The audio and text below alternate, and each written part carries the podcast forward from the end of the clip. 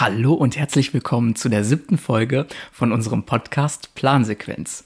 Mein Name ist Erik und mir gegenüber sitzt, wie immer, der Max. Der Max, hallo. genau.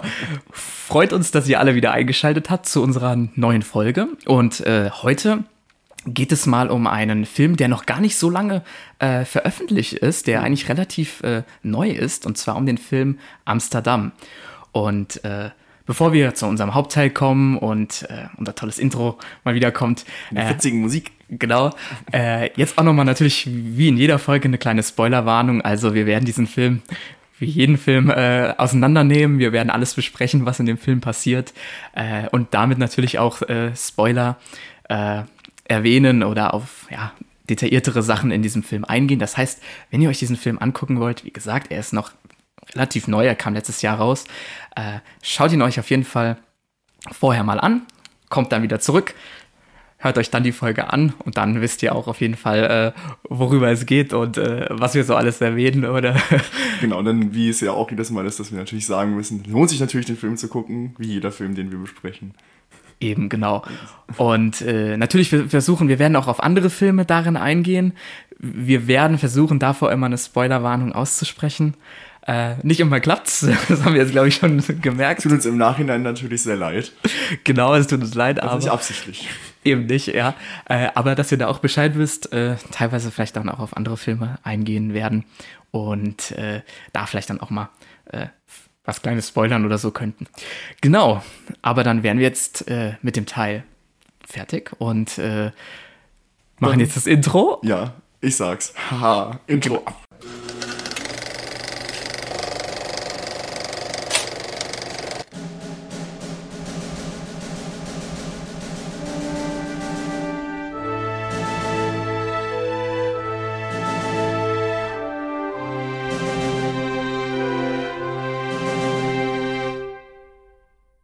Hallo und herzlich willkommen zurück zu unserem Hauptteil. Ich hoffe, euch hat mal wieder unser Intro gefallen.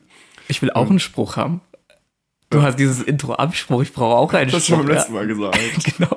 Oh Mist, daneben nochmal, ja. Ich muss mir was überlegen. Hm, was was sage ich denn da? Egal. Äh, Catchphrase.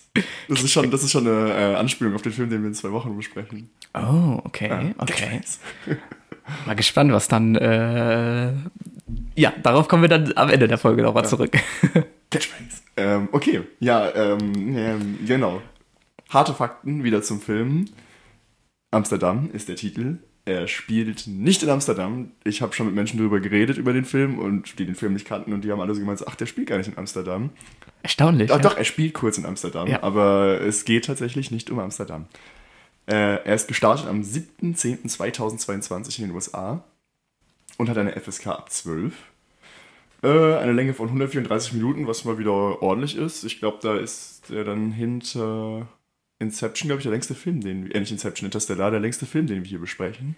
Das kann also, sein, ja. War Pacific Rim länger? Ich, ich glaube nicht, der war kürzer, oder? Auf jeden Fall, Egal, also Egal. auf jeden Fall ein recht langer Film. Das Genre habe ich jetzt mal als Krimi und Komödie geschrieben. So ist, ich habe noch mit historischem, historischer ja, Krimi so ein bisschen ja, mit reingebracht. Da kommen wir am Ende aber auch nochmal drauf zurück, wie historisch der Film ist. So am Anfang genau. steht ja, glaube ich, sogar da irgendwie, ist alles passiert oder ist so wirklich passiert? Oder basiert auf wahren Begebenheiten. Basiert, basiert auf wahren Begebenheiten ist, glaube ich, das Beste, was man da sagen können.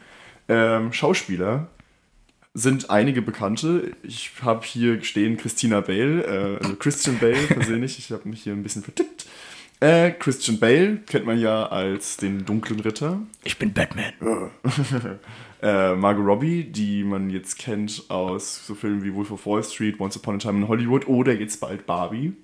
Äh, John David Washington, den man auch schon aus Christopher Nolan-Filmen kennt, wie Tenet oder aus Black Clansman. Äh, Rami Malek, bekannt aus James Bond oder Bohemian Rhapsody. Anya Taylor-Joy, die hat, glaube ich, die Hauptrolle in dieser Netflix-Serie gespielt, in Queen's Gambit. Das ist ja, die, aber die, die hat auch in den letzten Jahren sehr viele äh, Filme rausgehauen, auch recht ja, gute. ich sehe ja. auch nicht oft, aber ich merke mir das immer nicht. Ja. Ich, das ist irgendwie so eine Schauspielerin, ich weiß nicht, die ist immer recht gut, aber irgendwie bleibt die vergesse ich die immer. Keine Dabei finde ich, hat sie ein sehr prägnantes Aussehen, ja, dass man sich das, eigentlich das, merken ich muss. Ich die auch immer direkt, aber es ist jetzt nicht so, wenn ich jetzt einfach, das weiß ich nicht, egal. Robert De Niro spielt mit, also eine Legende auch am Set. Äh, den kennt man aus Der Pate 2, Goodfellas, Goodfellas Taxi Driver, all sowas, die ja. ganzen Klassikern. Oder jetzt macht er ja mehr so Komödien. Ich finde das ja ganz lustig, dass er früher immer diese ganzen Mafia-Filme gemacht hat. Jetzt macht er immer diese Komödien, wo er immer so einen alten Opa spielt. Bad Grandpa, oder? Äh, Hieß das ja. nicht so? Oder es kam letztens auch noch irgendein Film raus, oder? Mit ihm als Opa. ja, das weiß ich gar Oder, oh, kennst du den, ist das nicht auch mit dem Film mit Ben Stiller? Der, Ja, ja, da, wo die, meine, heiratet meine Schwieger, ähm, ähm, äh, meine, meine Frau, meine Kinder, Genau, meine Schwiegereltern oder so. Ja, genau, Da genau. spielt er doch den Schwiegervater. Ähm, Chris Rock, bekannt aus der Oscarverleihung von letztem Jahr, wie Ja. er von Will Smith eine geklatscht bekommen hat. Ähm, oder halt generell einfach ein bekannter amerikanischer Comedian oder auch aus Filmen mit Adam Sandler, wie Kindsköpfe. Mike Myers spielt mit. Äh, der ist bekannt durch Brit, äh, Quatsch, nicht britische Komödien, aber Komödien. Oder ist das ein Brite? Ach, ich weiß es gar Oh, nicht, ich ob das Brit ist. Oh, jetzt bin ich gerade ein bisschen Der hat Egal, also auf jeden, Fall, auf jeden Fall ist er aus The Powers oder aus Wayne's World, kennt Mhm. man ja. Äh, und Taylor Swift. Taylor Swift, Taylor ja. Swift spielt auch mit. Das Ja. mich ganz überrascht hat, denn ich wusste es tatsächlich nicht, als ich den Film angeguckt habe. Und auf einmal dachte ich so, ist, ist das, das ist doch jetzt nicht Taylor Swift, oder? Aber äh, Ich, ich, ich vergesse immer, wie Taylor Swift aussieht. Ich habe da, ich hab davor gelesen, so Taylor Swift spielt mit. Dachte, ich habe den Film ja im Kino damals gesehen, als ich mir jetzt nochmal angeguckt habe. Habe ich gelesen, so Taylor Swift hat mitgespielt. Und ich so, okay. Habe ich den Film geguckt und dann so, wo war denn jetzt Taylor Swift? Und dann habe ich nochmal nachgeguckt, wer war das denn? Und so, ah, ja, ja. ja, ich genau. glaube, ich, jetzt weiß ich, wer Taylor Swift in dem Film war. Kommen wir gleich nochmal drauf zurück. Aber dadurch, dass sie bei. Cats schon mitgespielt hatte, war es jetzt für mich Cats? nicht Cats, das, so. die Musical-Verfilmung. da hat die mitgespielt, ja. Hast du den gesehen? Den Okay, werde ich okay. mir auch nicht angucken. Gibt ich Ja, alle das- Träume von. Ja, das, das, das kann man verstehen. Äh, auf jeden Fall, da hat die halt auch eine Rolle gespielt, deswegen war es für mich jetzt nicht so ungewohnt, auf einmal Taylor Swift in so einem Film zu sehen, aber man rechnet in erster Linie natürlich nicht damit, ja. Genau. Äh, genau. Drehbuch und Regie sind beide von David O. Russell. Der ist bekannt gerade, denke ich mal, durch American Hustle, den Film. Äh, die Musik ist von Daniel, Dan, Daniel Pemberton. Ich habe mir aber vergessen auszuschreiben, wo der noch mitgearbeitet hat. Das tut mir ein bisschen leid. Egal. Da habe ich jetzt aber auch nichts tatsächlich zu aufgeschrieben. Ist ja auch egal. Ähm, kommen wir vielleicht später nochmal drauf zurück, was weiß ich. Vielleicht recherchiere ich gleich nochmal. Mhm. Ähm, Preise. Er hatte Nominierungen, und zwar für den British Academy, äh, für den British Academy Film Award, dann den Hollywood Music in Media und für der Make-up Artist and Hairstylist Guild Award. Also hat er Nominierungen bekommen für Sachen, die sich eher um Kostüme und Make-up gedreht haben. Da kann man auch noch mal später was zu sagen, denn Genau. da fand ich äh, einige Sachen auch gar nicht so schlecht. Es war, also, das ist ja gerade durch diese ganzen Veteranen und diesen Verletzungen, das sah schon immer sehr gut aus. Aber wie gesagt, kommen wir später drauf zurück. Der Film Genau, hat 80 genau. Millionen gekostet und sagen und schreibe ganze 32 Millionen, Komma- äh, 32,1 Millionen eingespielt, was buh, buh, buh. nicht so gut ist. nicht so gut. Ja. Also, wer jetzt gut in Mathe ist, kann er sich errechnen, dass das nicht mal die Hälfte ist und eigentlich sollte man ja das Doppelte einspielen. Obwohl man dazu sagen muss, dass der Film ja während Corona gedreht wurde und deswegen nochmal, ich glaube, 30 ähm, Millionen extra aufgeschlagen sind, die vorher eigentlich gar nicht mit einberechnet gewesen sind. Ist bei Filmprojekten immer ein bisschen wie so mit so Bauprojekten wie mit dem Berliner Flughafen zum Beispiel. Genau, genau. sowas. Ja, ja, kostet noch mit 30 Millionen sind mehr, also pff, ist ja nix, oder? Naja, wenigstens wird der Film aber trotzdem fertig. Das stimmt, ja. Aber der Berliner Flughafen ist auch fertig. Ja, stimmt, das- ja, oder? ja, funktioniert ja, sogar. Ja, stimmt, stimmt. Ich glaube, er funktioniert. Ich habe jetzt zumindest nichts mehr gehört. Ich auch nicht mehr. Also gehen wir mal, gehen wir mal höre positiv aus, dass sie es geschafft haben. Er steht noch. Er steht schon und auch noch. Perfekt. Ähm, dann die Handlung, ähm, ich finde, ein bisschen schwierig zu erklären. Also auf jeden Fall, es geht um drei Freunde, gespielt von Christian Bale, Margot Robbie und ähm, John David Washington, die sich in Amsterdam, nee, die haben sich nicht in Amsterdam kennengelernt, aber haben da eine lange Zeit verbracht, weil, die, äh, weil John David Washington und Christian Bale zusammen im Krieg waren. Christian Bale als Arzt in einer Einheit hauptsächlich aus ähm, afroamerikanischen Mhm. Menschen, die äh, dort waren und dann aber unter weißen Vorgesetzten gelitten haben. Und so ein bisschen hat sich ja auch Christian Bale ein bisschen da eingesetzt, glaube ich, fast hier in der einen Szene. Beziehungsweise der eine Veteran, der ja, Ja, auch noch eine. Rolle spielt, der, der Chef, Stimmt, der da später auch nochmal vorkommt. genau, der hatte auch noch wichtige, also eine Funktion da drin. Genau. Also auf jeden Fall zusammen im Krieg, haben sich dort angefreundet, man sieht davon aber gar nicht so viel. Beide schwer verletzt werden von Margot Robbie verpflegt und verbringen dann eine Zeit in Amsterdam, dann trennen die sich, sie muss gehen und sie leben dann alle in New York. Beziehungsweise die beiden Freunde leben zusammen in New York, John David Washington als Anwalt und Christian Bale immer noch als Arzt, der jetzt aber nicht mehr eine super Praxis hat wie vorher, der ja auch in einer reichen Familie reingeheiratet hat, sondern er als Arzt, der sich halt um Veteranen kümmert und irgendwelche Medikamente ausprobiert und Selbstversuchen sich hm. ordentlich ja, auf Drogen setzt ja, die ganze genau. Zeit.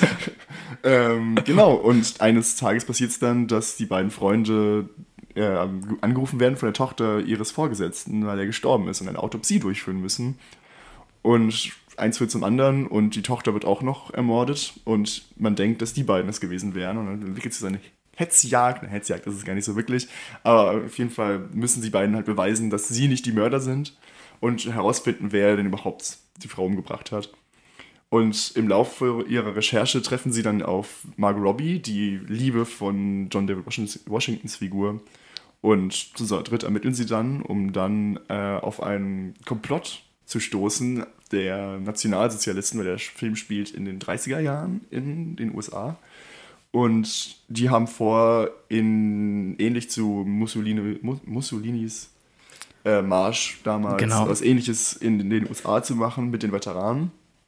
Und das entwickelt sich dann einfach darauf hinaus, dass es dann am Ende so eine Rede geben soll, dass Robert De Niro's Figur die Leute dazu bewegen soll, dass sie die, dass sie halt revoltieren sollen, einen Putsch ja, versuchen ja. sollen, aber er weigert sich. Und am Ende kommt raus, dass es so ein Komitee von fünf Leuten, das Komitee der fünf war, die allesamt irgendwelche reichen Leute sind. Einer davon, Rami Malek, der hier der Bruder ist von Margot Robbies Figur. Ja. Genau. Und am Ende gehen, glaube ich, John David Washington und Margot Robbie weg. Die müssen weg, weil. Die müssen fliehen davor, weil. Genau.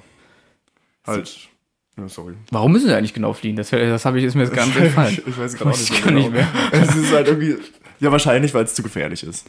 Ja, irgendein Grund, ja, oder weil er, ich weiß nicht, es gab irgendeinen Grund auf jeden Fall, ja. Auf jeden Fall, und Christian Bale bleibt dort und hat auch seine Liebe gefunden in einer, ich glaube, was was? Die Zoe Saldana, oder wie man sie auch immer Stimmt, ausspricht. Stimmt, oh, habe ich vergessen rauszuschreiben. Genau, Zoe Saldana hat auch noch mitgespielt. Die hier ähm, seine ähm, Kollegin eigentlich, die, die spielt doch eine ähm, ähm Gerichtsmedizinerin. Gerichtsmedizinerin, oder? genau, ja. Und äh, in die verliebt er sich dann, ja. Genau. Und soweit zur Handlung. Ich hoffe, ich habe jetzt nicht irgendwas verwechselt oder durcheinander gebracht. So drüber gehört? Nö, das, das, das, war, das war, alles, äh, war alles richtig, ja. Genau. Man könnte noch erwähnen, äh, warum er sich in eine neue Frau verliebt, weil ähm, mit der alten Frau äh, das äh, nicht so funktioniert, beziehungsweise die Familie den eigentlich gar nicht als ähm, Ehemann der Tochter haben möchte oder so. Und, ja. und das ist ähm, etwas kompliziert, diese eigentlich, Beziehung. Eigentlich nur so, ja, ja, eingebildete reiche Leute darstellen sollen. Und er ist halt nicht mehr der so gut aussehende er ist, er ist junge Arzt, sondern er ist halt der Verletzte, ja. der sich um andere Verletzte kümmert. Genau, genau, ja. Ja, das dazu zur Handlung, ja. Ähm, recht, wenn man ehrlich ist, äh, ich weiß nicht, ob ich die Handlung als kompliziert oder einfach betrachten soll. Da ich bin mir bei dem Film tatsächlich etwas unsicher. Äh, aber eigentlich wären wir dann jetzt auch schon beim ja, wir können jetzt Thema. über die Umsetzung reden. Umsetzung äh, des Inhalts. Genau, und da würde ich halt auch erwähnen, was ich da so ein bisschen schwierig dran fand. Oder nicht schwierig, würde ich es nicht sagen, aber was ist ein bisschen am Anfang für mich etwas so okay, da musste ich erstmal den Einstieg finden. Und zwar ähm, ist die Handlung am Anfang nicht chronologisch aufgebaut, sondern sie wird äh, so ein bisschen, du wirst ja eher so hineingeworfen in so einzelne Stücke, die eigentlich so aneinander geschnitten sind und du erstmal fragst, wie kommen die denn jetzt von da nach da? Jetzt sind sie auf einmal im Krieg, jetzt sind sie nicht mehr im Krieg, jetzt sind sie komplett verletzt. Das war so etwas, aha, musste man erstmal reinkommen, ja. Was ist denn da eigentlich äh, wirklich geht. Aber das ist mit einem Voiceover, glaube ich, auch überlegt, ja, das dass ja Christian Bale sozusagen erklärt, äh, nochmal da zusätzlich, um es dem Zuschauer etwas einfacher zu machen, wie diese ganzen Situationen zusammenhängen. Ja. Das ist ja allgemein der Erzähler des Films, oder? Weil die Voiceovers kommen auf jeden Fall am Ende auch nochmal vor. Ja, dann, dann wird er das die ich ganze Zeit. Ich glaube, über den Film weg ab und zu mal war das. Genau, genau. Ja, das ist mir so aufgefallen auf jeden Fall in erster Linie. Ähm, ja, genau, dass, ähm, äh, dass, dass sozusagen da diese, diese Handlung am Stück. Ich mag das eigentlich tatsächlich, muss ich sagen, in Filmen, wenn das nicht so komplett chronologisch aufgebaut ist. Tarantino macht das zum Beispiel auch sehr gerne. Dann hast du ein bisschen mitzudenken, ja. Und du bekommst nicht die Handlung komplett am Stück, sondern du musst so ein bisschen mit, aha, warte, das spielt jetzt da, das spielt jetzt da und das hat jetzt wieder Auswirkungen darauf. Finde ich eigentlich gar nicht so schlecht manchmal, ja. Ich muss sagen, in dem Film kommt es jetzt gar nicht so oft vor. Also wir haben am Anfang, genau. das ist ja recht chronologisch, die ersten 10, 15 Minuten ist ja dann so der Grundteil der Handlung Dann sieht man, glaube ich, nochmal für 10, 15 Minuten, wie die sich halt kennengelernt haben. Und zwischendrin gibt es dann, wenn sich die Handlung so ein bisschen aufteilt zwischen dem Handlungsstrang von Christian Bale und dem von Margot Robbie und John David Washington. Mhm. Aber das ist ja trotzdem chronologisch erzählt, außer dass sie halt, man erfährt halt erst nur das, was bei Christian Bale ist und später erzählen sie ihm dann, was passiert ist. Genau. Ja, ich meinte das jetzt nur, ich habe das nur erwähnt, weil ich am Anfang äh, gesagt habe, dass ich das ein bisschen schwierig so. fand. Und ähm, im schwierig im Sinne war ein falsches Wort, sondern ich meinte halt, ähm, dass es natürlich den Einstieg etwas erschwert hat, fand ich, aber trotzdem ein interessantes Mittel ist, um etwas zu inszenieren, so, so wenn man das nicht 100% chronologisch macht. Ja. ja. So war das eher gemeint. Auf jeden Fall. Genau. Ja, sonst ähm, fand ich es trotzdem interessant, wer am Ende hinter all dem steckt. Man wusste ja die ganze Zeit, wer ist der Mörder, da auch von, von dem äh, Veteranenvater und der Taylor Swift. Das wusste man ja die ganze Zeit. Aber es war so trotzdem die Frage, warum macht er das jetzt? Wer steckt dahinter? Ähm, was, ist, was ist der Weg? Vor allem spannend fand ich das dann an der Stelle, wenn dieser ähm, wie soll man das nennen, der, der Mann, der mit dem Geldkoffer bei Robert De Niro im Haus sitzt und ihm nicht sagen möchte, wer ihn engagiert hat. Da fand ich das, das war spannend inszeniert, weil ich so dachte, okay, ja, das ist jetzt, du bist jetzt da, wir haben jetzt gerade eine Person, die alles weiß, aber trotzdem erfahren wir nicht, wer dahinter steckt, sondern es wird erst erklärt. Das fand ich sehr schön ähm, spannend inszeniert in dem Moment. Genau. Ja, und sonst, äh, was ich vielleicht noch ein bisschen dann doch schwierig fand. Wie gesagt, ich meinte eben, dass es sehr spannend fand, wer dann am Ende dahinter steckt. Ich muss aber sagen, dass die, die dann am Ende dahinter stecken, doch etwas, also diese, diese ähm, äh, Organisation der Fünf, ja, oder wie sie auch immer heißt, Komitee der Fünf, Komitee der Fünf dass mir das doch etwas zu kurz gekommen ist. Da hätte ich noch ein bisschen mehr Info gerne gehabt über die, äh, weil das war so auf einmal, die kommen dann in den Raum, da stehen die alle und dann so, aha, okay, das sind die jetzt, aber so wirklich etwas genauer nochmal ist es, äh, hätte ich gerne mehr gehabt. Also ja. es ging im Endeffekt ja auch gar nicht ja so dann um die Bösen, sondern eigentlich einfach nur diesen Fall. Und es gab ja dann doch den einen Bösen, der ein bisschen näher beleuchtet wurde. Das war ja dann Rami Malek. Genau. Figur. Und ich weiß gar nicht, wann es dann, ich glaube, vier standen im Raum, dann kam es später raus, dass er dann der fünfte ist. Aber auch er ist ja immer noch so ein bisschen also blass als ja. Böser. Also es ist, man sieht dann halt irgendwie, wie er Bilder von irgendwelchen NS-Leuten bei sich irgendwo hängen gehabt hat hinter so Vorhängen, wo irgendwelche Leute vorher dachten, dass das äh, Kunst wäre. Das fand mm. ich ganz lustig. Aber sonst ist ja auch so an Motiven nicht viel. Genau, das meine ich jetzt. Das ist so ein bisschen so dieses, warum die das jetzt wirklich machen, was da genau ihr Ziel dahinter ist, ist so ein bisschen nicht ganz ersichtlich Macht, gewesen. Macht und Geld. Das ist dann die Schlussfolgerung genau. daraus. Also es genau. basiert ja auch auf das, wollen wir das jetzt ähm, zur Handlung erzählen schon mit den wahren Ereignissen? Ja, das können wir gerne hierzu, das kannst du gerne genau. erwähnen äh, weil es basiert ja auf, ich weiß gar nicht, ob das wirklich so 100% bestätigt ist, weil ähm, dem englischen Artikel, den ich dazu gelesen habe, stand dann der angebliche Putschversuch. Also ich bin mhm. jetzt auch nicht so tief im Thema drin. Und es war der, ich glaube, Wall Street Putsch oder sowas hieß der, oder ähm, ja. Glaub, dafür gab es mehrere Namen. Also, oh, ich muss gerade ganz mal Ich glaube, Wall Street oder. Der ist aber nie zustande gekommen. Der ist nicht zustande genau. gekommen. Es waren irgendwie auch drei, vier reiche Leute, die halt auch einen älteren, älteren Veteranen nutzen wollten. Ja um einen Putsch zu, durchzuführen. Das war dieser, wenn ich das richtig sehe, war das dieser Smedley Butler, zumindest basiert auf dem ja. der Robert De Niro, die, die Geschichte, ähm, weil der auch mal so, eine, so einen Vortrag gehalten hat. Ja, ja genau, Smedley Butler. Und diesen, ähm, diesen Aufstand der Veteranen, dass sie ihr Geld bekommen, den gab es auch wirklich, soweit mhm. ich weiß. Und Business Plot, so sehe ich sie gerade. Business Plot, so hieß dann diese Verschwörung. Äh, ja, aber jetzt, dass es dann, es gibt, es ist nie mal, oder es ist nicht bestätigt worden, dass das irgendwas mit äh, Nationalsozialisten zu tun haben, zu tun gehabt hat. Oder irgendwelche Verbindungen nach Deutschland hatte.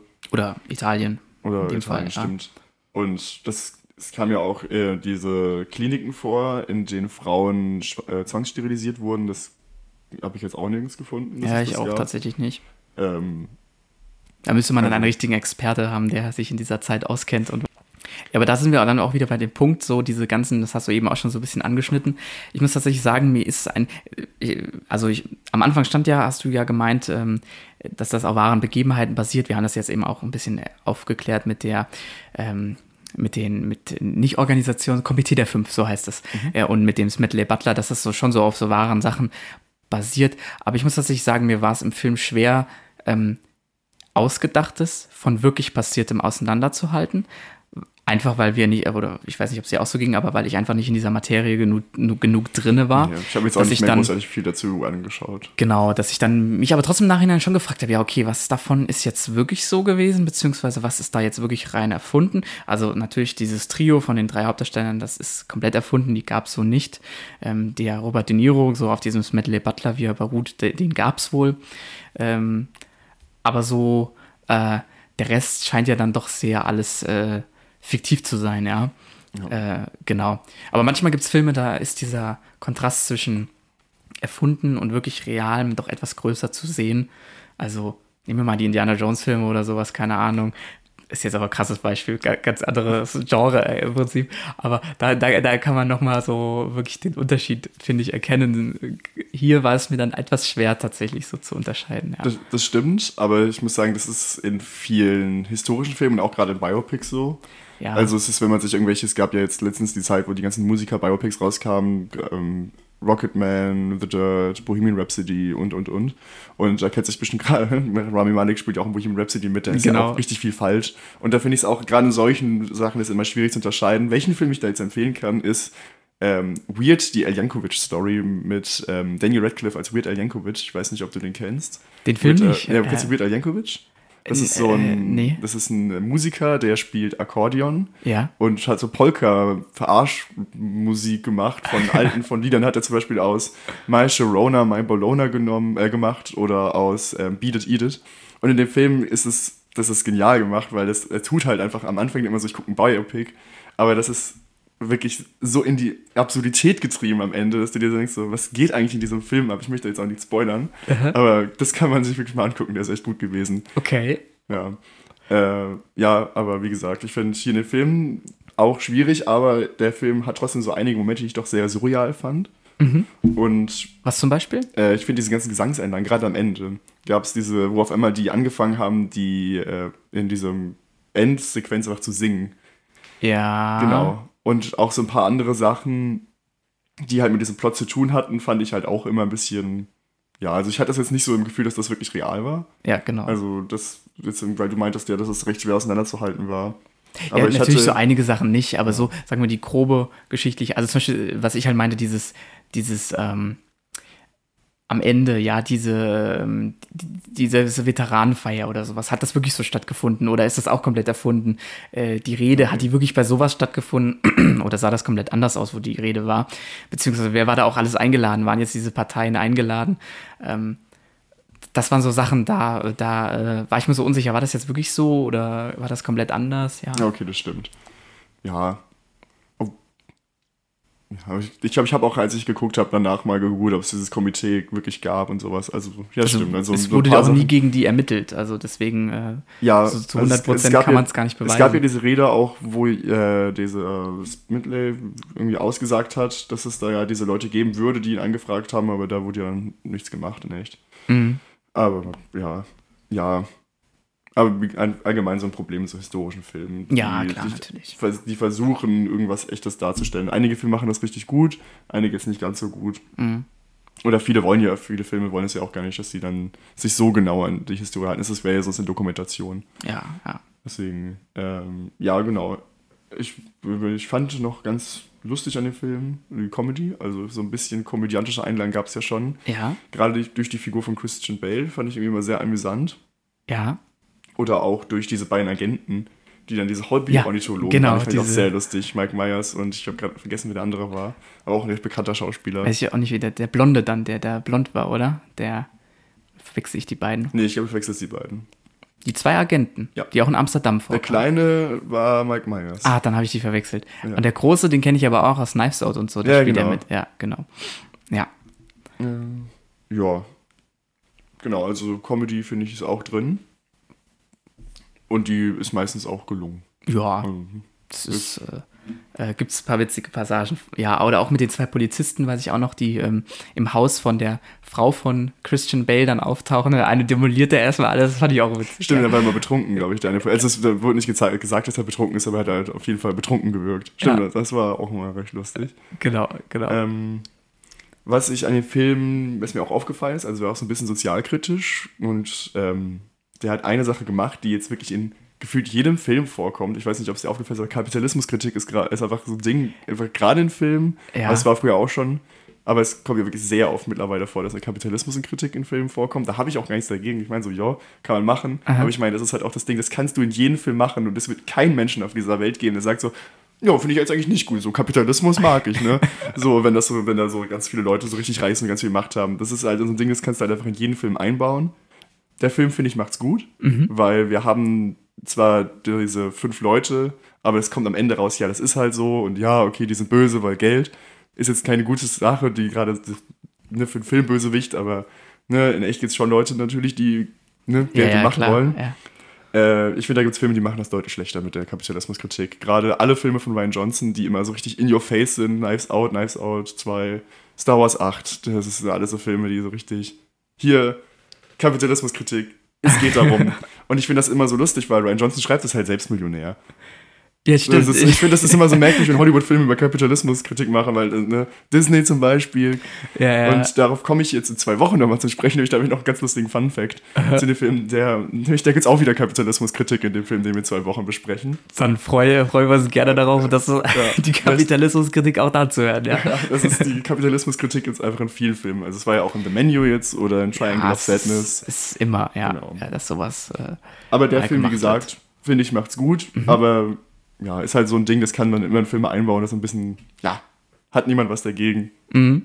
Kann man machen, aber Oh ja? ja, Ja, genau. stimme ich dir dazu. Ja. Gut. Achso, das habe ich nichts weiter zu ergänzen. genau. Ähm, hast du noch was zu sagen zur Umsetzung? Nee. Äh, gut, dann würde ich nämlich jetzt ganz kurz noch was sagen. Und zwar, ich fand es äh, schön, dass der Film ein bisschen brutal war. Ja, das, Der das hat, dass er draufgehalten stimmt, das hat. Ich fand gerade diese Szene, wo die Frau überfahren wurde. Jetzt nicht, dass ich das schön fand, aber. Das war ziemlich heftig, das, das, war echt, sagen. das war heftig. Das war heftig. also, das ist auch, es ist ja nicht mal irgendwie Blut gespritzt, aber Ja, ich fand ja. dieses, das einfach zu sehen und wenn das Ja. so nebenbei ist, ich, das finde ich in Filmen immer ganz schlimm. Vor allem, da ist der Reifen ja auch, glaube ich, wirklich direkt über die drüber gefahren Ja. und so, ja. Oder auch die offenen Körper, die man da so sieht, äh, weil in, in der Obduktionshalle da Ja. oder, oder was war noch, oder, oder die ganzen Wunden vom Veteran. Also ich muss dazu sagen, ich habe mir oben bei, äh, bei unserer allgemeinen äh, Zusammenfassung habe ich mir FSK 12 und in Klammer dahinter bedenklich aufgeschrieben. Muss ich auch sagen. Obwohl, also bei solchen Sachen ja.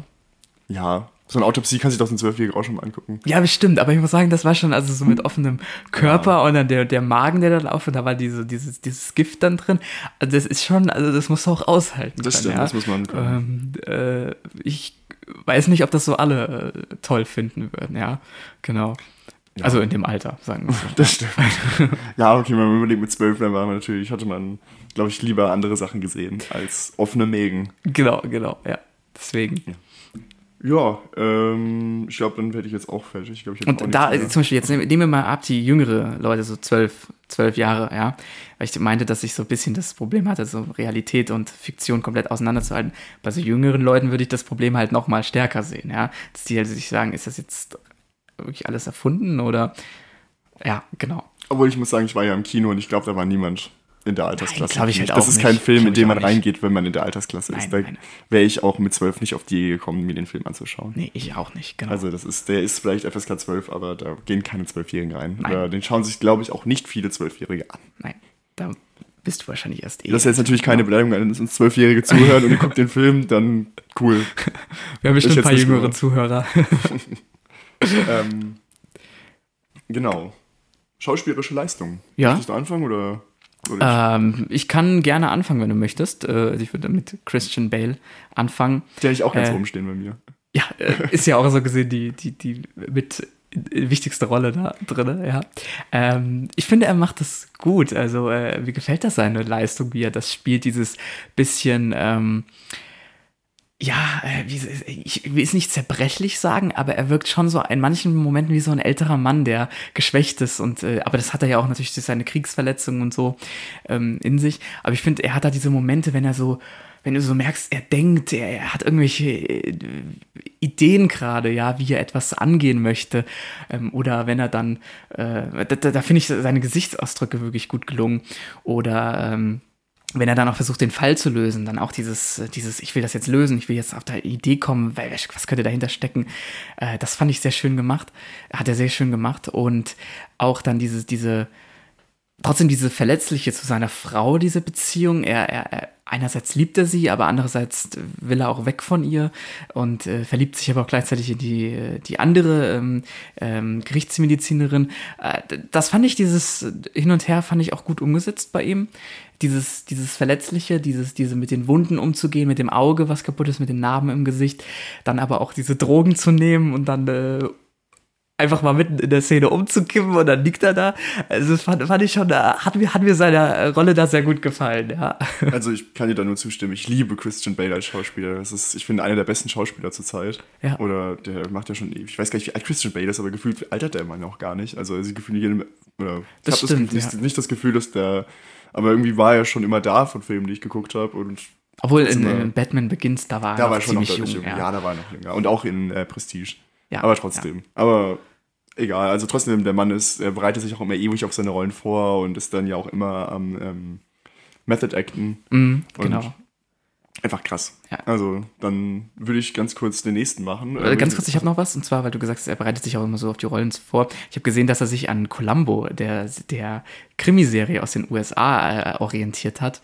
Äh, an dem Columbo, das war ja der, der Kommissar, dass er so ein bisschen da wohl äh, seine Ideen her hatte. Und wenn ich auch gelesen habe, er hatte tatsächlich Schwierigkeiten, während dem Dreh äh, mit Chris Rock äh, zu tun zu haben, weil der die ganze Zeit immer Witze gemacht hat und der konnte sich nicht auf seine Rolle konzentrieren und diese, dieses Ernste in seiner Rolle nicht behalten. Und dadurch hat er anscheinend den Kontakt zu dem etwas versucht zu reduzieren, um sich mehr auf dieses Spielen und Ernste seiner Rolle zu konzentrieren. Ja, ja das habe ich. Äh, das merkt man. Das habe ich auch gelesen, äh, aber ich habe mir dann noch mal ein Interview angeschaut, ja. wo er das dann auch erzählt. Und eigentlich weiß ich, also ich fand, äh, wie ich das gelesen habe, hat sich so angehört, als ob er ihn einfach Mina, weil das blöd fand, dass der die ganze Zeit so lustig war, aber der hatte gemeint, er ist ein Riesenfan von Chris Rock und der sich halt immer seine Shows anguckt und der meinte halt, es war für ihn so richtig schlimm dann, weil er halt sich irgendwie gemeint hat, er hat sich jetzt sieben Jahre auf diese Rolle vorbereitet und Chris Rock hat es innerhalb von zwei Minuten kaputt gemacht. Genau, genau. Genau, ja. und das fand ich ganz lustig auch. Ich, ich, ich, muss aber ganz ehrlich sein, würde ich da stehen, aber der, ich könnte mich da auch nicht, äh, ich würde da auch einfach anfangen ja. zu lachen, ja, wenn der da stehen würde und äh, der müsste nur ein Wort sagen wahrscheinlich und ich würde lachen, ja.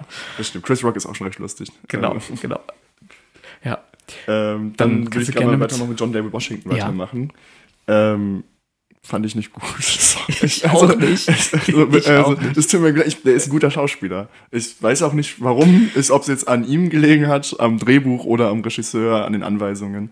Aber Emotionen sind einfach null vorhanden. Null. Also, immer derselbe Gesichtsausdruck. Null Energie, ich, nur monoton. Also er, er, steht halt wirklich einfach nur rum. Ja. Und ist, ich habe mir auch nochmal diese Endszene angeguckt und ich fand das irgendwie ganz lustig, weil dann so, als dann rauskam mit Rami Malek und dann das mit dem, dass Margot Robbie ihn im Traum irgendwie erschossen hat und dann wird so auf jede Figur nochmal gezeigt und der wird einfach nicht gezeigt. Also irgendwie nimmt der Film ihn auch gefühlt gar nicht so wichtig, ja, dass dann ja. nochmal so jede Hauptfigur gezeigt wird, aber er nicht, aber ja, keine Ahnung. Also ja, fand ich, ich, leider nicht gut. Das einzige Gute, was ich raussehen konnte, war tatsächlich, ich habe die Freundschaft zwischen Bale und ihm so ein bisschen abgenommen. Also die kam so rüber, aber die Liebesbeziehung zu Margot Robbie, die war ja, also da, da habe ich, da ich null Emotionen ge gesehen bei dem, da wo ich mich wirklich gefragt habe, wieso die beiden jetzt diese Beziehungen haben, ja. Also ich, ich habe da nicht so wirklich dieses, bei ihm zumindest nicht so diese ähm, diese Gefühle nicht so gesehen. Wie gesagt, in der Beziehung zum Christian Bale, das wiederum, diese Freundschaft, die habe ich verstehen können, aber das andere, das war mir zu, da habe ich gesagt, nee, das war mir einfach zu ähm, monoton energielos, ja. Das fand ich auch echt schade, weil, also eigentlich sollte Michael B. Jordan seine Figur spielen. Und das ist ja auch ein super Schauspieler. Vielleicht wäre es ja mit ihm besser gewesen. Und äh, es gab mal ein Gerücht, dass Jamie Foxx ihn hätte spielen können. Habe ich auch gehört. Und wenn ja. Jamie Foxx das gewesen wäre, ich liebe Jamie Foxx, ja, ja. dann wäre es, glaube ich, super gewesen. Und, und den Bale und Fox zusammen, das hätte ich mir auch das, gut vorstellen das können. Das kann ich mir auch gut vorstellen. Ja. Oh, kennst genau. du von, ähm, ich weiß gar nicht mehr, aus welcher Late Night Show das war, von Jamie Foxx, sings very unsexy words in a very sexy way? Nee, kenn ich das nicht. Das ist genial. Er sitzt am Klavier und singt dann irgendwelche unsexy words auf Englisch und macht das aber wirklich sehr sexy. ja, also Jamie Foxx super, aber ja, leider ja, genau. John David Washington hier nicht ganz so. In Tenet mochte ich ihn, also will ich nur mal so. Obwohl erwähnen, ja. da seine Figur nicht so viele Emotionen Da hat. ist es auch sehr emotionslos. Aber ja, da ist die Figur ja auch so. Ja. Die hat ja nicht meinen Namen bekommen. Genau, eben. Deswegen hat es, fand ich, da sehr gut gepasst. Ja. Dann Margot Robbie, oder? Als nächstes? Ja. Ja, also da, da würde ich sagen, sie spielt da so ihre bekannte Performance, so wie sie es eigentlich in allen Filmen macht. Dieses bisschen lebensfrohe und aufgedrehte, so wie sie es immer hat. Ähm, war jetzt für mich nichts Neues in der Performance, kannte ich von ihr jetzt schon so. Äh, ja, aber in diesen traurigen und emotionalen Momenten, da fand ich, dann hat sie es auch ein bisschen anders gemacht und da war sie auch da und da, das hat für mich dann einigermaßen funktioniert zumindest. Äh, ja, genau, also ist jetzt, ist jetzt nicht so die ausschlaggebendste Performance. Sie hat für mich immer noch Christian Bale in diesem Film gehabt, aber so äh, ähm, würde ich sagen, kommt sie danach wahrscheinlich, ja. Äh, wir haben jetzt das Streak. Das ist schon die dritte Person, wo du exakt dasselbe hast, wie ich es hier stehen habe. Also ich habe mir wirklich auch zu Mark Robbie genau dasselbe aufgeschrieben. Das ist so ihre typische Rolle, die sie in gefühlt jedem Film mittlerweile spielt. Was ich immer schade finde, wenn Schauspieler immer so eine Rolle spielen, aber die kann sie halt einfach echt gut. Da kommen wir in zwei Wochen auch nochmal dazu. Da kommen wir in zwei Wochen auch nochmal dazu. Das ist schon die dritte an. Wer jetzt schon weiß, welcher Film in zwei Wochen drankommt, dann Respekt. Also, obwohl. Wir können aber, vielleicht geben wir noch mal ein paar mehr Hinweise irgendwann. Ja, genau. Also jetzt nach wir, den wir drei Sachen, die wir schon gesagt haben. Genau. Vielleicht findet es schon einer heraus, ja. Ähm, wen ich jetzt hier noch habe, ist Rami Malek. Ja. Ähm, fand ich gut. Also, ich habe nicht No Time to Die gesehen, aber ich fand das ganz lustig, dass er jetzt auch hier wieder so diese typischen James Bond-Bösewichten spielt, Ja, ein ja. Jahr nachdem No Time to Die rauskam. Hab mir so ein bisschen angemerkt, ich mag Rami Malek als Schauspieler. Ich fand auch seine Performance in Bohemian Rhapsody gut. Mhm. Also, es ist ein super Schauspieler und ich finde ihn hier halt auch wieder. Man merkt so dieses böse, leicht verrückte. Finde ich cool. Tatsächlich, ich freu- das ist ich aber sehr über- minimal, fand Ja, ich. Also ich- fand dieses, dieses wirklich Böse ist auch gar nicht so zum Vorschein gekommen. Aber Das fand ich eher so- bei waren seiner immer so, Frau. Es waren immer so Nuancen, fand ich bei ihm. Und, weiß, beste Performance von Rami Malek ist aber noch in Nachts im Museum.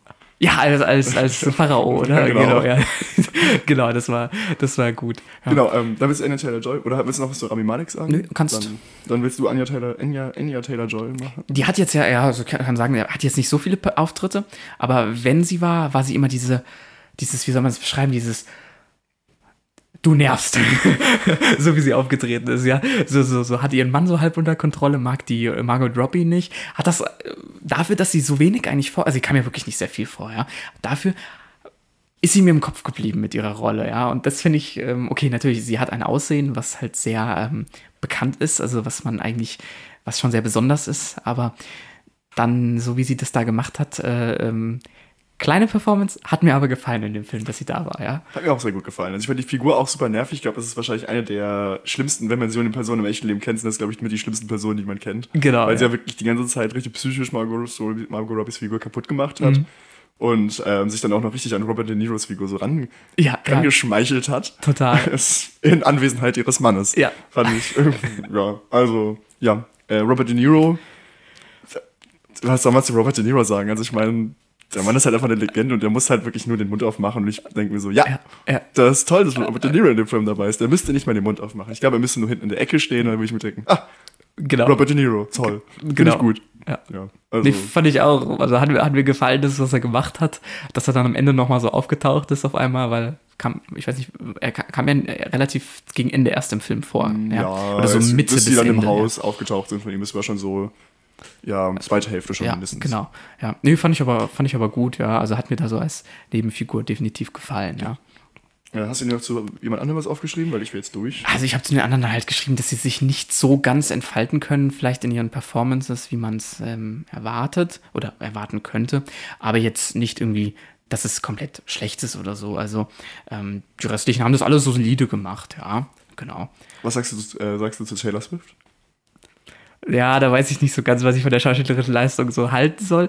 Also ich habe ihr ihre Rolle abgekauft, aber halt der beste Moment war halt echt, wo sie dann geschubst wurde und dann da unter dem. Oh. Das klingt böse, es tut mir leid. das die Swifties hören. Wenn das die Swifties hören. So, so, so, so meine ich das gar nicht. Aber ähm, da- das war so, ich würde sagen, tatsächlich vor diesem Restaurant oder was das war. Ja. Das war so ihre äh, interessanteste Szene, die sie in dem Film hatte, ja. aber also- dass sie aufgetaucht ist, das fand ich schon cool. Also ich habe damit echt nicht gewartet, aber immer so, huh, Taylor Swift? Hier? Cool. Ja, wie gesagt, ich, ich habe irgendwie gar nicht gewusst, wie sie aussieht, deswegen ich war einfach nur überrascht, dann, dass ich gedacht habe, ach, das war sie. Also ist mir auch nicht aufgefallen, dass sie keine professionelle Schauspielerin war, sagen wir jetzt mal so, sondern Dafür war die Rolle nur- halt zu klein. weil die ja. Rolle so klein war. Also würde ich sagen, so, jo. Ja. Aber fand ich, Aber also als kleiner äh, Sidekick, dass sie da aufgetaucht ist, Cameo, wenn man es so bezeichnen kann, fand ich schon cool. ja, auf jeden Fall. Genau. Dann kommen wir schon zum Technikteil und jetzt zur Produktion. Möchtest du anfangen? Soll ich anfangen? Oh, wenn du möchtest, kannst du gerne anfangen. Äh, ich habe schon recht viel gesagt, was ich mir aufgeschrieben habe. Ähm, ich kann noch sagen, auf jeden Fall, der Film sollte eigentlich in Los Angeles gedreht werden und wurde dann einfach dann wegen Corona in Boston gedreht, weil die Schauspieler gemeint haben, Ich habe es andersrum stehen. Ich habe mir aufgeschrieben, er sollte in Boston gedreht werden und wurde dann in L.A. gedreht. Ja, ja, habe ich das andersrum gesagt? Das ist andersrum Habe ich anders gesagt? Ich habe es aber auch so hier stehen auf jeden Fall. Also wurde in L.A. gedreht, aber er sollte eigentlich in Boston gedreht werden. Genau. Weil die Schauspieler gemeint haben, ne, wir fliegen jetzt da nicht hin, es ist Pandemie. Fand ich Eben. irgendwie ganz cool. dass sie das gesagt haben. Ja. Hat aber trotzdem dann 30 Millionen mehr gekostet. Ja. ja. Obwohl es nicht komisch ist, weil die mussten ja dann, das Zeug war ja wahrscheinlich zum Großteil schon in L.A., dass sie ja eigentlich... Ja, naja, ich denke mal, da, da kommen dann die ganzen Produktionskosten hinzu. Du musst das ja, du musst, das sind ja, du baust da ja Sets auf, du baust da ja Locations, du mietest da ja Drehorte, was auch immer alles. Und das sind ja alles Kosten, die dann angefallen sind, die dann von einem auf einen anderen Schlag auf einmal weg waren, ja. Äh, und das alles zusammengenommen, dann natürlich Zeit, die da noch mit eingeflossen ist, weil auf einmal so, jo, nee, wir drehen das jetzt da nicht weiter, wir haben jetzt Drehstopp und so. Die Leute müssen ja auch alle bezahlt werden, die da mitmachen und das alles da zusammengenommen, Technik, ähm, Umsetzung, Produktionsplanung, das hat dann alles das dann auch noch ausschlaggebend gemacht, ja. Ähm, wie du es gerade gemeint hast, von Drehlocations gemietet, ich weiß nicht, ob du das auch gesehen hast in dem Interview, äh, mit äh, Margot Robbie, Christian Bale und Rami Malek. Das war ein super Interview, das kann ich auch empfehlen, da sage ich gleich noch was dazu. Ja. Aber da hat auch Margot Robbie das gesagt, dass sie am letzten Drehtag hatten sie keine Drehgenehmigung mehr, oh, okay. aber konnten nicht fertig gedrehen und deswegen haben sie immer weiter gedreht, bis dann die Polizei kam und hat dann die Leute vom Set geholt, weil sie keine Drehgenehmigung mehr hatten. Wo war das? An welcher? Wo, an welcher? Das, das weiß ich nicht. Aber sie hat einfach gesagt, ja, das, wir, wir wurden deswegen rausgeschmissen. dann von der Polizei irgendwann, weil wir einfach weiter gedreht haben. Das fand ich ganz lustig. Aber, oh je, aber klar, aber so ein riesiges Set, das äh, da, da kann dann die Polizei sowas auch schon mal auflösen lassen, ja. ja. Es war ähm, ein super Interview, weil ich fand das ganz lustig. Am Anfang hatte ich auch das Problem, diesen Film zusammenzufassen. Ja. Und da wird auch gesagt so, ähm, ja, worum geht's denn in dem Film? Ja. Ganz kurz. Und Rami Malek fängt direkt an zu labern. Und äh, dann denkst du, der macht so einen Satz und das ist wirklich ein so großer, langer Satz, der denkst du, könnte auch von Thomas Mann wahrscheinlich kommen oder irgendwie so. Ja, ja, Weil also, der labert gefühlt einen Satz, der dann fünf Stunden dauert, hier diese Handlung versucht zusammenzufassen, ist ganz lustig. Ohne Punkt und Komma. Ohne ja. Punkt und es Komma. Ist, es ist wirklich schwer, diese Handlung wirklich so mit so, so einem Satz super zusammenzufassen. Ja, ja. aber ich finde, er hat es dann doch gut geschafft. Aber er ist auch einfach sympathisch in, in Ja. dem Interview. Also es war, fand ich, ein Also machbar sehr, ist sehr es, nettes Interview. machbar ist es sicher, äh, aber vielleicht mit zwei, drei Kommas drin. genau. Also lohnt sich anzugucken, wenn man Mhm. mal wissen will, wie man den Film zusammenfasst, wenn es kurz ist. Oder kurz sein soll. Ja. Ja. Ja, sonst habe ich noch, ähm, dass halt Jennifer Lawrence und Jamie Foxx wohl vorher erstmal für diese Rollen vorgesehen waren, aber dann halt die doch nicht angenommen haben und dann halt durch ähm, Margot Robbie und ähm, den Washington dann ersetzt wurden. Genau. Ja, sonst mehr habe ich jetzt auch nicht zur Produktion. Ich auch nicht. Ähm, war eigentlich bis auf das Corona eine sehr solide ein, äh, Standardproduktion, würde ich sagen. Ja, so groß, groß was äh, speziell war da jetzt auch nicht dran gewesen. Ja. Außer, dass Christian Bale vor Chris Rock geflohen ist. Ich stelle mir das Genau, auch ganz genau. lustig vor, diesen Anblick, dass jedes Mal, wenn Chris Rock kommt, dass Christian Bale abhaut. Immer so zwischen der Szene rennt so einer weg und einer hinterher, Ja. so wie bei- Star Wars Han Solo vor den äh, Sturmtruppen Ja. im allerersten Teil. So stelle ich mir das Das ist vor. am besten hast du mit den Fingern in den Ohren. Nein, ich höre nichts. Genau, ich will bei meiner genau. Figur bleiben. Stelle ich mir sogar in, äh, in der Rolle von ähm, Christian Bale mit den äh, mit diesen ganz vielen lockigen Haaren und dem, äh, mit den Klamotten, die er getragen hat, sogar ganz witzig vor. Ja, Ja. Und sonst das so Korsett auch noch, das er getragen hat. Ja, oder Ja. so, genau, genau, sowas ja noch, ja. Ja, sonst zur Kameraarbeit, hast du da was zu sagen oder soll, ähm, Ich habe jetzt nicht das Besondere, ich habe es einfach nur geschrieben, dass ich sie, ich fand sie gut. Ja. Also ich fand, es hat immer so ein bisschen schön das Gefühl der Szene, habe ich sie einfach mal geschrieben, eingefangen. Mhm. Das fand ich gerade auch bei diesen Momenten, wo dann so, als Christian Bale am Ende auf diesem Trip war und äh, diese Realisation hatte, was das Leben ist. Und dann ist das so nah an sein Gesicht reingegangen. Das fand ich schön. ja, ja, äh, stimme ich dir natürlich zu. Ich habe aber ein paar Sachen, die mir nicht so gut gefallen haben. Ich weiß aber nicht, woran das lag, ob das jetzt an mir liegt oder ob ich einfach, keine Ahnung, auf jeden Fall. Also erstmal, äh, der Film wurde tatsächlich nicht in IMAX gedreht, aber sie haben ihn sogar auf einer IMAX-Leinwand gezeigt. Ich kenne mich jetzt mit IMAX nicht ganz so gut aus, deswegen weiß ich es nicht. Also ich weiß, dass das schon öfters gemacht wird, aber wie oft sowas gemacht wird, keine Ahnung. Das müsste jetzt jemand sagen, der sich mit IMAX wirklich auskennt. Aber würde mich wundern, wenn eine IMAX-Leinwand nur für IMAX benutzt wird. Also Kleiner Funfact nur nebenbei, ja. Ähm, die Kameraarbeit fand ich sonst sehr natürlich solide und schlicht. Also das war jetzt nichts Weltbewegendes, aber sie war okay gehalten. Was mich manchmal ein bisschen gewundert hat, und das weiß ich nicht, ob es am Schnitt liegt oder an der Kamera. Aber teilweise hatte ich das Gefühl, dass Schauspieler zwischen Schnitten nicht mehr da standen, wo sie vorher standen, beziehungsweise in eine andere Richtung geguckt haben, auf einmal an einer ganz anderen Position waren und ich mich gefragt habe, ey, Moment mal, das ist doch so ein Moment, das würde ich eigentlich zeigen. Wie ist der denn jetzt auf einmal? Also da steht ja zum Beispiel in der einen Seite des Raums Christian Bale und dann ist ein Schnitt und dann sitzt er auf einmal auf so einem oder ist so an so einem Tisch angelehnt, zwei, drei Meter weiter und ich denke so, hey, Moment mal, wie kommt der denn jetzt da hin? Da haben mir so manchmal die Momente gefehlt, wo ich so dachte, äh, ist das jetzt absichtlich? Fehlt das jetzt? Wo, wo ist das? Das ist mir aufgefallen, dass, dass manchmal so Momente zwischen Schnitten nicht ganz identisch übereinstimmend waren, ja. Oder Margot Robbie, hat in der einen Szene mal nach rechts geguckt und dann war ein Schnitt und dann hat sie geradeaus geguckt. Das ist jetzt nichts Ungewöhnliches. Äh, Ungewöhnliches, sowas kann mal passieren, aber ich fand in dem Film ist es mir sehr oft aufgefallen. Ich weiß jetzt nicht, ob das nur an mir lag oder ob das bei anderen Filmen nicht so auffällt. Ich weiß es nicht. Ja? Ich glaube aber bei dem, oder ich kann mir vorstellen, dass es bei dem Film eher beabsichtigt ist, dass, dass, die Schnitte wirklich so sein sollen, dass es so ein bisschen komisch wirkt. Der ganze Film ist ja, wirkt ja immer so ein bisschen komisch.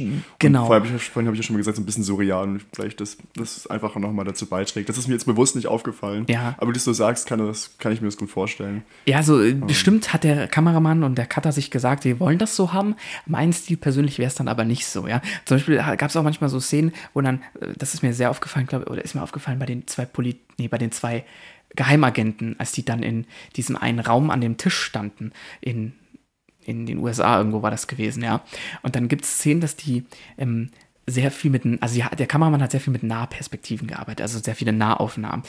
Aber teilweise sind die dann so gewählt, diese Nahaufnahmen, wo ich so dachte, Moment mal, jetzt ist diese einzelne Person im Bild zu sehen in der Nahaufnahme, aber mal ganz aus logischer Sicht müsste eigentlich die andere Person, die daneben steht, auch noch im Bild zu sehen sein.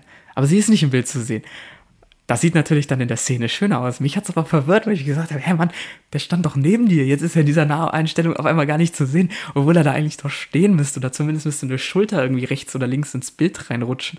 Das war gar nicht der Fall und das hat mich irgendwie etwas verwirrt gehabt von der Kameraarbeit. Ich weiß es nicht. Kann sein, dass es jetzt nur mir so ging bei dem Film und ich das irgendwie ganz anders gesehen hat. Ähm, es hat mich also nicht irgendwie negativ beeinflusst im Film oder so. Aber ich hatte es nur etwas verwirrt. also ist mir jetzt nicht aufgefallen, aber ich glaube, da bist du wahrscheinlich auch einfach, dass du da eher drauf guckst. Ja, dann bist du da wahrscheinlich einfach. Vielleicht war ich auch zu müde, als ich geguckt habe, das war gar nicht so. Aber irgendwie ist, ist es mir irgendwie ist mir das beim Filmschauen aufgefallen, ja. Muss ich mal irgendwann, wenn ich den Film irgendwann nochmal gucke, achte ich mal drauf. Ja, mach das. Ja. Genau. Ja, aber so Kameraarbeit, sonst noch irgendwas. Aber fandest du allgemein, ist es trotzdem. Ja, es ist so, so solide und stabile Arbeit, also hat mir gefallen. Also so wie dann die Szenen gesetzt wurden, war es vor allem auch bildkompositorisch sehr schön gemacht. Ja. Ich habe jetzt nicht aufgeschrieben, welcher Kameramann das war, aber es war, glaube ich, auch ein Oscar prämiert. Ja, der hatte schon Oscar, ja. Aber er hatte seit, ich habe gesehen, der Film kam 2022 raus, er hatte auch seit 2016 keinen Film mehr produziert. Also war dann sechs oder fünf Jahre zumindest, äh, hat er nichts gemacht. Der Kameramann hieß Emanuel Lubeski. Ja, mhm. genau. Ich weiß nicht, wie das mit Kameraarbeit ist. Ob man das, ob, kann man das verlernen oder ist das wie Schwimmen? Das, das ist wie Schwimmen, das hast du eigentlich drin. Ja. Natürlich ist es von Situation zu Situation immer abhängig, wie du etwas in Szene setzen möchtest, aber sagen wir mal, die Grundmittel äh, von der Kameraarbeit sind alle immer gleich. Ja. Gut, dann zu Kulisse und Location habe ich mir auch nicht sehr viel aufgeschrieben. Ich habe mir nur aufgeschrieben, hat sich wie ich im Kopf habe, wie die 30er aussehen könnten, so sah es für mich auch aus. Ja, genau. Wir haben das, haben das alles äh, im Studio, habe ich gesehen, vor teilweise die Kulissen, Straßen teilweise nachgebaut, aber mit Greenscreen haben sie dann die ganzen Hintergründe ersetzt. Äh, das hat man gesehen, auch so ein bisschen von Effekten her fand ich, dass es jetzt nicht ganz so realistisch gewirkt hat, aber sagen wir es mal so, für das Budget vollkommen ausreichend, vollkommen okay. Waren ja auch ähm, nur, ich mache gerade Anführungszeichen, ja. 80 Millionen, wenn man sich da Budgets anguckt von anderen Filmen. Genau. 200 Millionen, 300 Millionen, die, die dann noch schle schlechter aussehen. Genau, und deswegen fand ich das hier vollkommen okay. Mir hat dann aber der Effekt, also wie die Effekte gemacht wurden, es sah zwar, wie gesagt, nicht 100% realistisch aus, aber mir hat der Look gefallen, das kann ich dazu sagen. Das fand ich sehr schön von den Kulissen. Äh, ja, Sonst, was ich noch schön fand, also sonst war es ja relativ eintönig, das war Gebäude von innen, war mal ein Theatersaal, ähm, dann die Häuser von innen, also jetzt nichts Weltbewegendes. Äh, von Amsterdam fand ich, hat man es persönlich sehr wenig gesehen, das war mir zu wenig dafür, dass der Film Amsterdam heißt. Ich glaube, es ähm, wurde es in Amsterdam gedreht, hast du das irgendwo gelesen? Nee, Wahrscheinlich äh, nicht, oder es war ja auch einfach nur in diesem einen Haus, was die da gemacht haben. Genau, genau, ja. Äh, da hat mir so ein bisschen der Bezug zu Amsterdam dann doch etwas gefehlt, außer dass die Freundschaft da sich sehr vertieft hat. Äh, genau. Sonst äh, zum Studio, was würde ich noch sagen, äh, wie die das gedreht haben. Äh, genau, wir haben tatsächlich das Haus der Frau. Ich hatte da, wo auch diese zwei, also der Frau von Christian Bale hier, die hatte so ein Haus und es waren rote Wände. Und die standen da und dann kamen diese zwei Polizisten noch rein, als der Polizist dann da die, die Schüssel noch runtergeschmissen hat und so, wo ich gesagt habe, das fand ich ein bisschen witzig. Das fand ich vom Look her sehr schön, weil irgendwie mit dem Rotton der Wände in dem Haus und der Kameraarbeit und den Klamotten, die die einzelnen Charaktere anhatten, hat mir das vielleicht vom Look her und von den Farben sogar am schönsten gefallen. Diese Szene in dem Flur oder Küche der Frau vom ähm, Christian Bale. Ja, mhm. genau. Nur so als kleiner Nebenfall, was mir sehr rausgestochen ist, was ich schön fand. Genau. Nur aber sonst hätte ich jetzt auch nichts mehr zur Kulisse und Location zu sagen. Ja gut, dann Maskenbild und Effekte. gut gemacht mit offenen Wunden, Körpern. Ja. Taylor Swift, die überfahren wird. Also das war schon, äh, also ich muss sagen, in diesem Moment habe ich erwartet, so die schneiden weg, bevor sie liegt. Aber nein, die haben da wirklich dann die noch überfahren lassen. Und dachte ich schon so, okay, das ist natürlich ähm, auch mit Effekten, klar. Glaubst du nicht, dass sie Taylor Swift tatsächlich überfahren haben? Nee, sonst wird sie ja noch bei den ganzen Konzerten. Äh, Stimmt ja doch, ganz, ganz, ganz, ganz viel Geld gemacht. Ja, genau, genau. Tritt auch hier jetzt in, in Dings auf, in, in, in äh, Europa, Ja, Europatour macht sie jetzt. Ja, ja, ja genau. Habe ich auch schon gehört, ja. Wurde ich schon äh, von einigen Leuten aus der äh, Hochschule ziemlich, äh, also habe ich schon sehr viel darüber erfahren, ja. Also für Leute, die Taylor Swift nicht mögen, kann man den Film empfehlen, wenn man mal sehen will, wie Taylor Swift überfahren wird. Genau. Also ja. wenn man so sadistisch ist. Keine schöne, brauch, keine schöne nicht, Sache, aber, ja. ja. Aber war schon interessant, ähm, der, äh, dass, dass, sie da eingebaut wurde in den Film. Ja? Und dann, dass man doch so radikal da drauf gezeigt hat in diesem Moment. Ja. Ja, hast du sonst noch was zu erwähnen? Jetzt kommen wir ja zu deinem Spezialgebiet Musik. Da bin ich tatsächlich eher komplett raus. Ähm, ich habe da wirklich nicht viel zu sagen. Ich bin da, äh, ja, die Musik war ein bisschen an die Zeit angepasst, fand ich. Und war sonst solide. Ich habe tatsächlich, muss ich ganz ehrlich sagen, in dem Film gar nicht so krass auf die Musik geachtet. Ähm, habe ich aber zu mal gemacht. Und ich muss sagen, also ich fand es hat immer perfekt, also ich fand es immer, es hat schön gepasst, es hat immer das gut unterlegt. Man hatte dann auch immer so diese Trommeln oder sowas, das immer so ein bisschen, finde ich, dieses, dieses Emotionen, Gefühle der Szene schön vermittelt hat aber ich kann mich nicht an nichts mehr erinnern aus dem Film. Also es ist, das ist Filmmusik, wie die halt für den Film ist, die du dann nicht nochmal dir irgendwie anhörst, wenn du denkst, so, ich höre jetzt nochmal ein Stück, was mir so gut gefallen hat, würde ich jetzt, glaube ich, nicht sagen, dass mir jetzt irgendwas so prägnant im Kopf geblieben wäre. Aber trotzdem, ich fand, es hat gut gepasst. Also, ja. ja ich habe jetzt nichts Negatives über die Musik, also, Nein. wie gesagt, ich habe jetzt nichts Negatives über die Musik, da hat es gerade geklingelt ich habe jetzt nichts Negatives über die äh, Musik äh, raushören können, aber äh, wie gesagt, ganz solide. Aber wie du schon gesagt hast, ich kann mich tatsächlich auch nicht mehr dran erinnern an die Musik. Ja? Genau. Naja, aber trotzdem gut, auf ja, jeden Fall. Ja. Alles schön gemacht. Ähm, dann kommen wir auch schon zu unserem Fazit jetzt. Ähm, willst du mit dem Genre anfangen oder soll ich? Genre haben wir ja so irgendwie, also ich kann Genre. Du also nicht, also die, wir machen ja mal eine, die Genre-Rezension. Ja, ich würde dann Genre machen, dann machst du mit Genre und deiner okay. Punktevergabe weiter und dann okay. mache ich die restliche Punktevergabe noch. Also Genre, wie gesagt, fand ich, äh, ja, war gut, war so kriminal, äh, historisches Kriminalfilm, wenn man es so sagen kann. Äh, habe ich jetzt nichts anderes erwartet. Ich habe einen Fall geboten bekommen, der versucht wurde zu lösen. Ähm, es hätte für mich vielleicht noch ein bisschen mehr dieses Krimi sein können, doch noch etwas mehr diesen Fall suchen. Wie gesagt, diese, ähm, ich will dann Organisation der Fünf sagen, ja, dieses Komitee der Fünf, äh, dass man da versucht hat, das zu lösen und herauszufinden, was dahinter steckt, äh, fand ich für einen Krimi okay. Ähm, vielleicht ein bisschen kurz gekommen im Genre. Aber ja. Da kann ich dir auch nur zustimmen. Also ich fand Comedy fand ich als Komödie ja, als Krimi ein bisschen wenig. Da mhm. hätte es noch ein bisschen mehr sein können. Aber sonst. Ja. ja. Historisch. Nichts Besonderes, also so mit diesem historischen Hintergrund. Ja. ja. Genau, dann jetzt zu meinem Allgemeinen. Da würde ich sagen, also der Film erzählt eine sehr interessante Geschichte mit einigen Twists, die man jetzt nicht immer so kommen sieht. Und die schaffen es auch, einen irgendwie ein bisschen zu überraschen. Jetzt so, dass mit diesen, dass es dann mit diesem Comedy der 5 noch irgendwas zu tun hat. Das habe ich beim ersten Mal gucken nicht kommen sehen, mhm. dass das kommt. Ähm, und ich finde, die Figuren schaffen es auch größtenteils zu unterhalten und emotional einzupacken.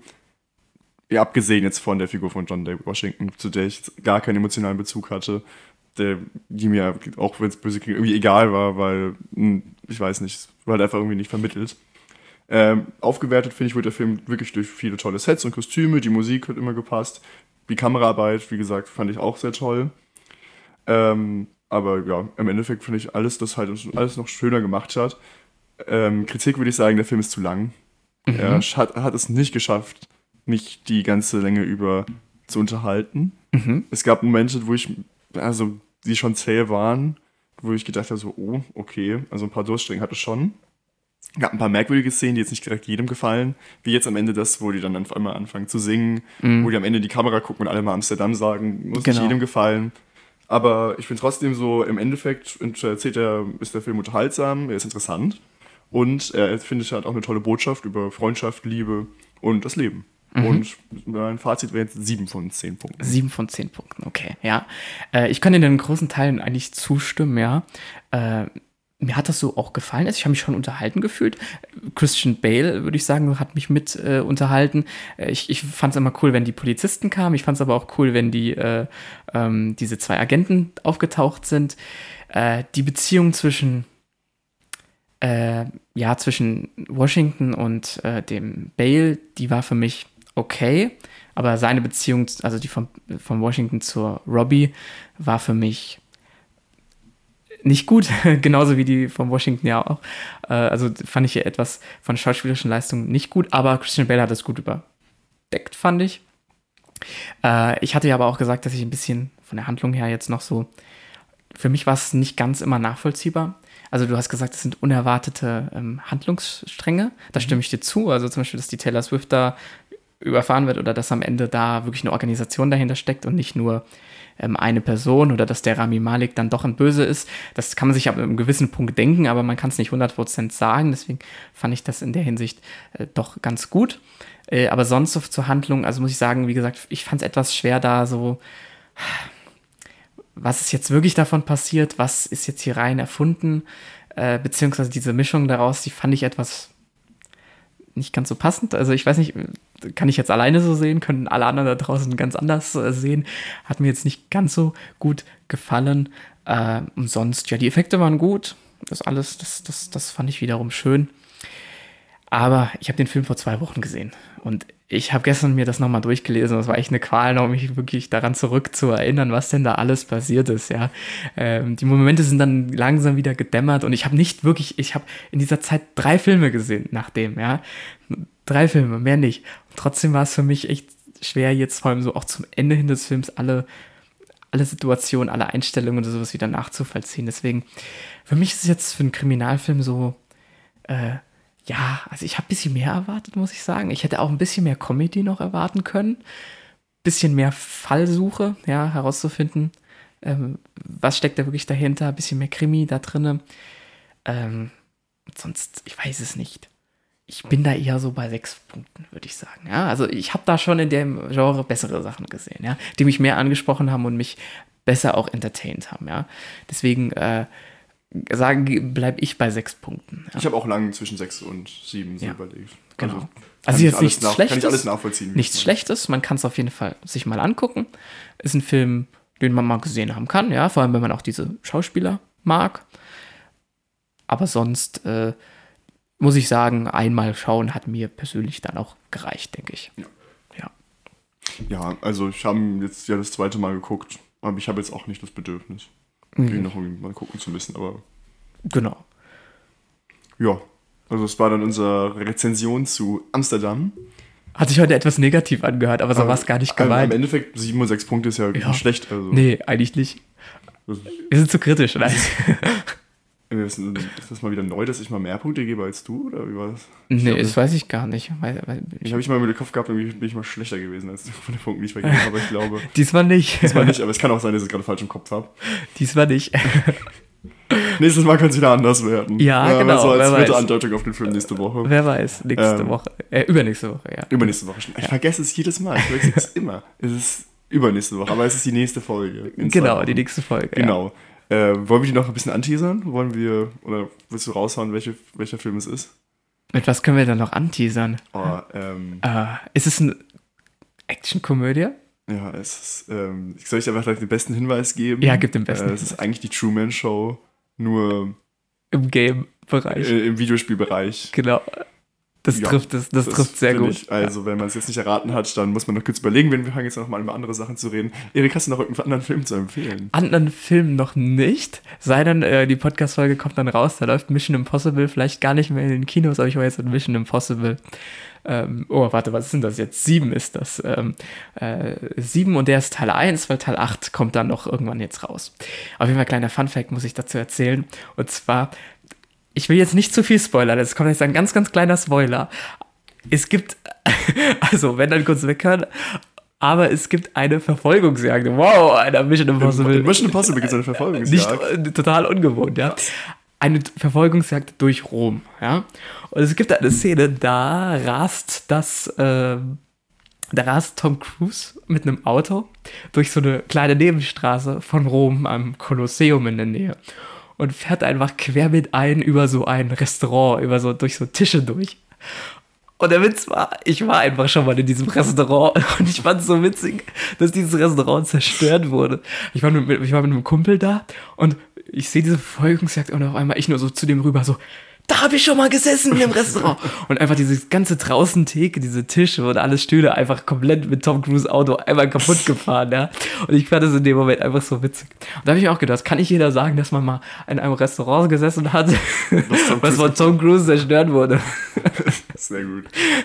Ja, genau, das war so ein kleiner Fun-Fact, den musste ich mal erzählen. Aber Mission Impossible 7 ist zu empfehlen? Oder?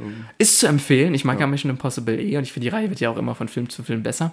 Deswegen, ähm, ich finde, er kommt nicht an den vorherigen Teil dran. An Teil, oh, was ist denn das? Teil 6? Den Fallout, da kommt er nicht dran. Aber er ist jetzt auch nicht wirklich schlechter. Er hat wirklich gute Passagen. Also der Film lohnt sich auf jeden Fall anzugucken. Wenn man Mission Impossible Film Fan ist, dann auf jeden Fall, oder Tim Tom Cruise Fan ist, auf jeden Fall anzuschauen. Ich saß im Kino, habe Action erlebt und diese Action hätte ich niemals auf dem Fernseher zu Hause sehen können. Das geht nur im Kino. Ja, genau, das dazu.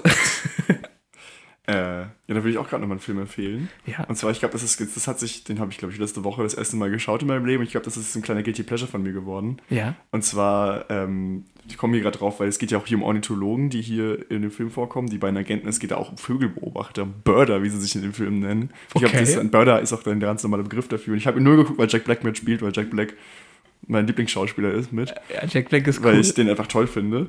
Äh, deswegen dachte ich mir, ich gucke mir jetzt einfach mal an, ich glaube, ein Jahr Vogelfrei heißt der Film. okay. Und das ist so eine Komödie über Vogelbeobachter, die ein Big Year machen wollen. Das ist so ein Wettbewerb in den USA, dass du in den USA über ein Jahr versuchst, so viele Vögel wie möglich zu sehen. Also es geht nicht mal darum, sie zu fotografieren. Aha. Du zählst aber nur die unterschiedlichen Arten von Vögeln. Und dann wird es noch eine Figur, gespielt von Owen Wilson, die hat einen Rekord aufgestellt, irgendwie 734 Vögel oder sowas waren es, glaube ich. Und Jack Black Figur sagt sich, ich will das auch. Und der ist halt so ein bisschen der Loser am Anfang vom Film, der noch zu Hause wohnt. Und dann geht es halt so darum, wie er versucht, das Jahr hinweg die Vögel zu sehen und sich so dieser Konkurrenzkampf entwickelt, weil Owen Wilsons Figur ist halt ein totales Arschloch, aber du kriegst halt auch so ein bisschen was vom Leben mit. Dann trifft er irgendwann noch einen älteren Mann, die dritte Hauptfigur in dem Film, gespielt von ähm, Chris Martin. Heißt der Chris Martin? Ich verwechsel mit Martin Short. Chris, Chris Martin, das ist Nee, der. Chris, nee, das stimmt, das ist der Sänger von Coldplay. Ähm, Ach ja, genau. Nee, nee, ähm, ach Gott, jetzt Da gibt es noch diesen anderen, der in, der in die nackte, nee, nicht nackte Kanone, sondern ähm, der in auch in der neuen Verfilmung von ähm, der rosarote Panther. Der heißt auch Martin mit Nachnamen, wenn du den meinst. Ich bin mir aber nicht sicher. Äh, ich glaube, ich meine den sogar. Ähm, Hast du graue Haare, grau-weiße ja, ja, Haare? Steve Martin. Steve Martin, ja, genau. genau. der macht ja. nämlich so merkwürdig. Steve Martin macht immer Sachen zusammen mit Martin Short. Oh, ja, du, kompliziert. also Steve, auf jeden Fall Steve Martin. Ja, die beiden sind immer in einem Film zusammen. Die spielen auch hier die beiden Hauptfiguren in Only Murders in the Building. Auch eine tolle Serie. Stimmt, da, da spielen sie auch mit. ja, da ja, sie genau, beide mit. genau. Egal, Steve Martin ist die dritte Hauptfigur und ich finde, das ist einfach so ein. Ich fand den Film richtig süß. So dieses Leben von den Figuren, das zu sehen, wie die versuchen, übers Jahr halt die Vögel zu beobachten. Ich konnte für den Film was anfangen. Ich glaube, das ist nicht mal wirklich besonders guter Film, aber so ein kleiner Pleasure von mir geworden. Ja, cool. Ja. ja, gut, dann haben wir beide jetzt auf jeden Fall nochmal zwei ähm, Filme rausgehauen. Also, wenn jemand äh, sich für diese Filme interessiert, gerne angucken. Ähm, ja, und dann kommen wir jetzt, ist jetzt Wartezeit genug. Äh, Ja, wer es jetzt noch nicht rausgefunden hat, der, ähm, Der hat jetzt Pech gehabt. Der Der, muss Stopp drücken und kurz überlegen, bevor wir es jetzt dann doch sagen, oh, das machen wir jetzt jede Folge so. Das ist richtig fies, dass wir das über die Folge hinweg anteasern. müssen wir gucken, ob wir das für, jede, für jeden Film natürlich so hinbekommen, dass man es anteasern kann, dass man es rausfindet. Aber ja, wir versuchen es. Wir versuchen es. Ja, Äh, willst du sagen? ich, wenn ich darf. Ja, gerne. Also, wer jetzt noch nicht drauf gekommen ist, ist äh, ich gehe jetzt einfach mal die Reihenfolge durch von den Hinweisen, die wir gegeben haben. Catchphrase ist die, der Catchphrase von einer Figur in dem Film. Äh, was haben wir noch gesagt? Ist ein Schauspieler, der immer sich selbst spielt, äh, Ryan Reynolds. Genau. Ähm, und was haben wir noch? Äh, dann das, äh, äh, was haben wir denn noch gesagt? Das ist Truman Show im ja, die Truman Show Gaming-Bereich. im ist. Bereich. Ja, also es ist, ähm, also es ist Free Guy. Free Guy, Ich glaube, man genau. ist jetzt auch schon drauf gekommen, bevor wir jetzt hier noch weiter drum rumreden, als ob jetzt noch nicht jedem offensichtlich klar geworden ist, welcher Film es ist. Free Guy, Auch noch gar kein so ähm, alter Film, 2021, glaube ich. glaube ich, ne? ja. Ähm, deswegen auch ein, ja, eher modernerer Film oder neuerer Film. Äh, genau. Und darum wird es dann in zwei Wochen gehen. Free genau. Guy. Wir sind gespannt über deine Meinung. Ja, ich auch über deine, also, ja. Das ist, äh, wir, haben, wir wissen nicht immer direkt voll bei jeder Aufnahme, was der andere zu den Filmen meint. Es gibt so Filme, da kennen wir die Meinung des jeweils anderen, aber zum Beispiel heute und auch in zwei Wochen, da bin ich mal gespannt. Wir haben auch ein gutes Pokerface. Wir können es nicht erkennen, was ja, der andere die, vielleicht die ganze Zeit nur am Grinsen. So ja, genau. genau. Äh, ja. Also, dann hoffen wir, dass ihr äh, euch die Folge erstmal gefallen hat und ihr dann in zwei Wochen wieder zu unserer nächsten Folge zum Thema Free Guy dann einschalten werdet. Äh, damit ne, schalt, äh, guckt euch den Film natürlich vorher mal an. Auf jeden Fall, wenn, ja. Wenn ihr uns zuhören wollt. Und dann. Bis dahin dann, in zwei Wochen. Wir freuen, wenn ihr alle wieder einschaltet. Und dann zwei schöne Wochen euch allen. Tschüssi. Tschüss.